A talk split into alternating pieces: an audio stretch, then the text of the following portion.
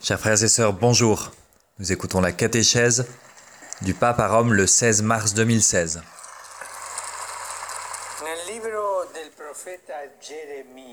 Dans le livre du prophète Jérémie, au chapitre trente et trente et un,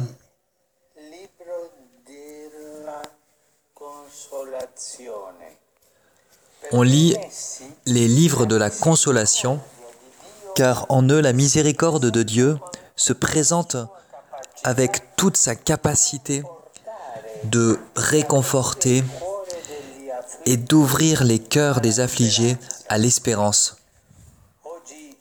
Aujourd'hui, nous voulons nous aussi écouter ce message de consolation.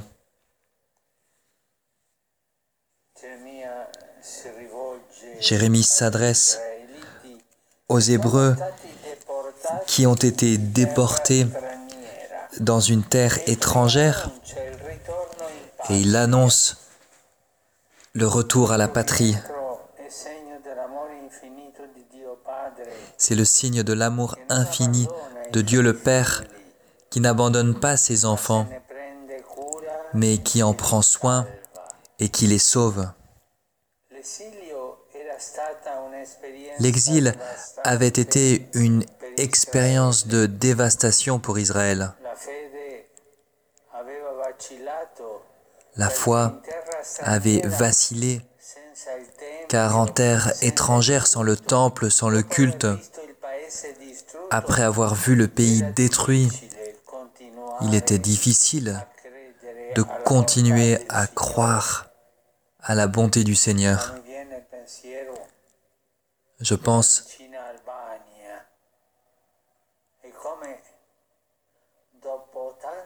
à l'Albanie, après tant de persécutions, de destructions, elle a réussi à se relever dans la dignité et dans la foi. C'est un peu ainsi qu'avaient souffert les Hébreux en exil.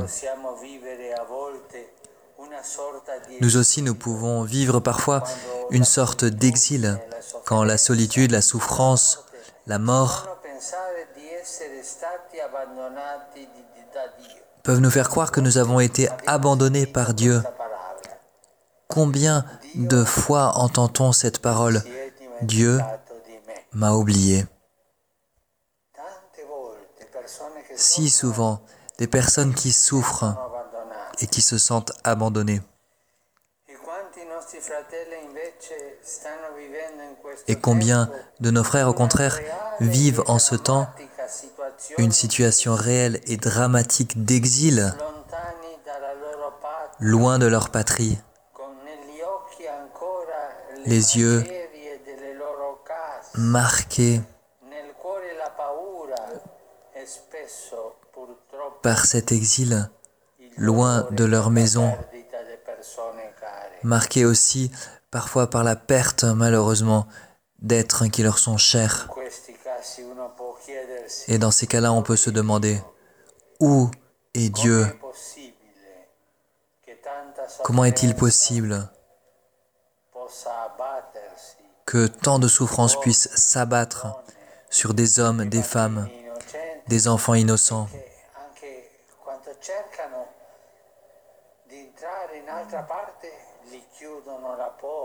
Et même quand ils cherchent à entrer autre part, on leur ferme la porte. Et ils sont là, à la frontière.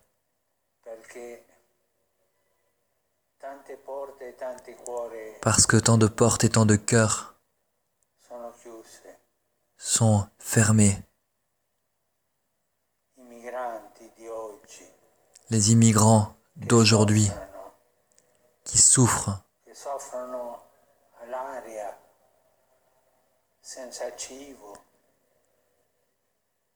seuls, dehors, sans nourriture, qui ne peuvent pas entrer, qui ne, qui ne trouvent pas d'accueil.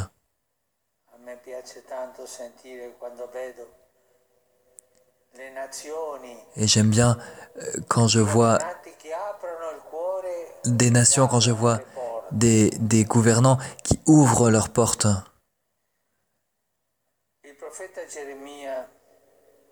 Le prophète Jérémie nous donne une première réponse.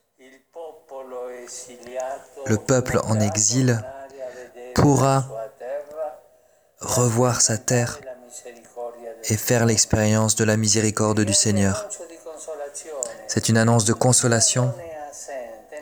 Dieu n'est pas absent, même aujourd'hui, même dans ces situations dramatiques. Dieu est proche et il fait de grandes œuvres de salut pour celui qui lui fait confiance.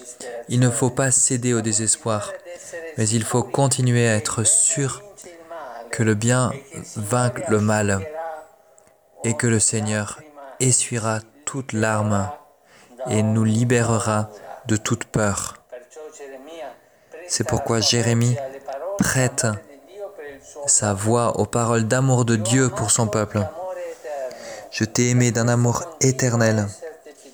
C'est pourquoi je continue à t'être fidèle. Je te reconstruirai. Tu seras reconstruite, Vierge d'Israël. Tu pourras agiter tes tambours, tu pourras danser, tu pourras faire la fête. Le Seigneur est fidèle. Il ne nous abandonne pas à la désolation. Dieu aime d'un amour sans fin qui ne peut être, qui ne peut même pas être arrêté par le péché. Et c'est ainsi que l'homme se remplit de joie et de consolation. Le rêve consolant du retour à la patrie continue dans les paroles du prophète en s'adressant à ceux qui retourneront à Jérusalem. Il leur dit: ils reviendront, ils chanteront des hymnes à Sion. Ils se dirigeront vers les biens du Seigneur.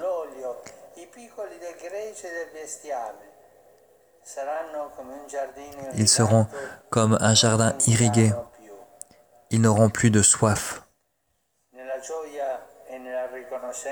Dans la joie et la reconnaissance, ceux qui étaient en exil rentreront à Sion. Ils monteront à la montagne sainte vers la maison de Dieu, et ainsi ils pourront à nouveau élever des hymnes et des prières au Seigneur qui les a délivrés. Ce retour vers Jérusalem et vers ses biens est décrit par un verbe qui veut dire littéralement affluer, couler. Le peuple se trouve comme dans un mouvement paradoxal, comme un fleuve qui afflue vers les hauteurs de Sion, vers les hauteurs des montagnes. Une vieille image pour dire quelle est grande la miséricorde du Seigneur. La terre que le peuple avait dû abandonner était devenue remplie d'ennemis et désolée. Et maintenant, elle reprend vie, elle refleurit, et ceux qui étaient en exil seront comme un jardin irrigué, comme une terre fertile. Israël pourra rentrer dans sa patrie grâce au Seigneur, et elle assistera à la victoire du Seigneur sur la mort, de la bénédiction sur la malédiction. C'est ainsi que le peuple sera raffermi, et ce mot est important, consolé. Le peuple sera consolé par le Seigneur. Ceux qui rentreront dans leur patrie recevront la vie d'une source gratuite.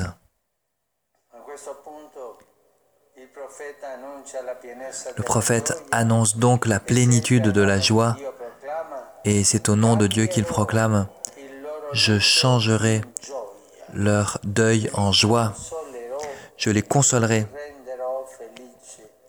et je les réjouirai après leur peine. » Le psaume nous dit que quand ils, sont, quand ils rentrèrent dans leur patrie,